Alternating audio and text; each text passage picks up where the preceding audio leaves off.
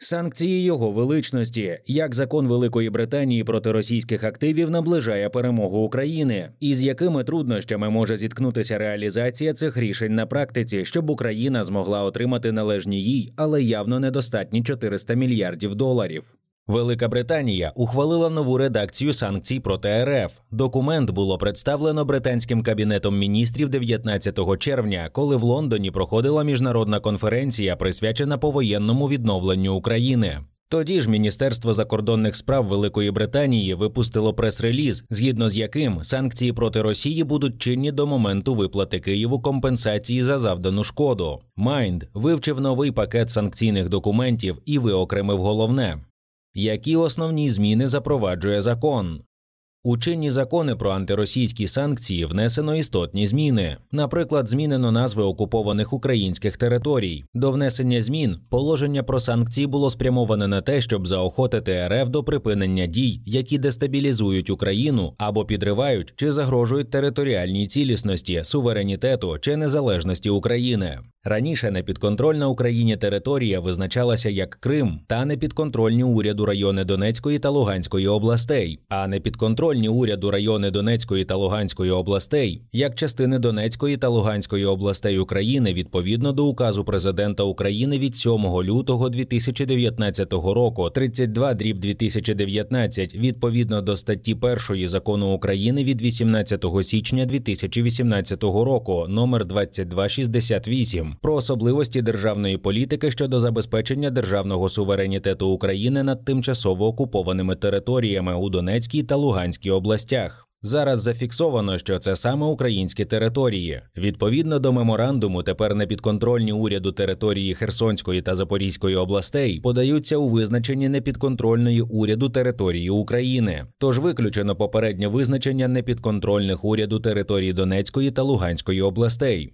Голова консалтингової компанії Hannest Bright Ярослав Ломакін вважає ці виправлення дуже суттєвими. Важливо, що британські законодавці нарешті уточнили, усі окуповані території це землі не підконтрольні саме Україні, а не просто незрозуміло, чия територія окупована незрозуміло ким, каже він.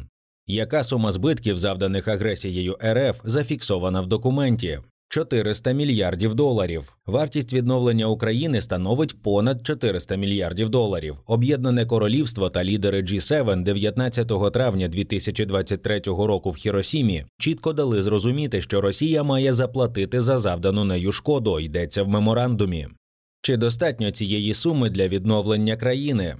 Невідомо, бо війну ще не завершено. Трохи більше року тому, на початку повномасштабного вторгнення, радник президента Володимира Зеленського Олег Устенко озвучував суму виплат Україні в розмірі 300 мільярдів доларів. У плані відновлення України є такий приємний пункт, як отримання заморожених у Центробанку Росії понад 300 мільярдів доларів. Вони вже для нас зарезервовані, говорив він 12 березня 2022 року. Очевидно, що сума переданих Україні активів має співвідноситися зі збитками, отриманими у війні. За перші два тижні війни сума збитків становила 300 мільярдів доларів. А за наступні 15 місяців, коли відбулися і бої за Херсон, і тисячі обстрілів будинків, і трагедія у Каховці, тощо лише 100 мільярдів доларів. З іншого боку, Україна перебуває у постійному процесі отримання допомоги, та частину збитків уже було компенсовано. Проте сума виглядає заниженою після всіх великих природних катастроф, наприклад, землетрусів 2010-2011 років у Новій Зеландії, цунамі у Японії 2011 року, землетрусу в Туреччині, страховий ринок стикається з тим, що зазвичай страхових сум виявляється недостатньо для покриття збитків. Після дуже великих та масових руйнувань вартість будматеріалів суттєво зростає, і вартість робіт збільшується внаслідок дефіциту будівельників та ремонтників, каже голова асоціації страховий бізнес В'ячеслав Черняховський. Він переконаний, що на момент повоєнного відновлення України ціни на роботи теж сильно зростуть.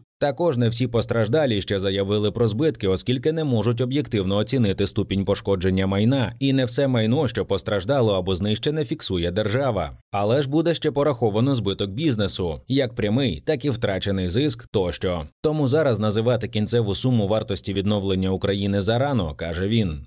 Як тоді цю суму було виведено? За однією з версій, сума 400 мільярдів доларів можливо підганяється під обсяг заморожених російських активів. Отже, ця оцінка є політичною, а не заснованою на реальних потребах. І це погана новина для нас, тому що російське лобі активно заперечує можливості передачі Україні заморожених резервів Центробанку РФ і може використати відсутність чітких аргументів проти інтересів українського народу. Жодні санкції проти Росії не змусять актуальну владу у Кремлі щось виплачувати Україні. Виплати на користь України можливі лише після зміни влади у Москві. Як ми можемо очікувати виплат від РФ, якщо нам не виплачують компенсації навіть ЄС і США, які заарештували сотні мільярдів російських держгрошей? Запитує аналітик Максим Кухар. Лише поразка Росії у війні може запустити процес виплати Україні компенсацій, вважає фінансовий експерт Данило Монін.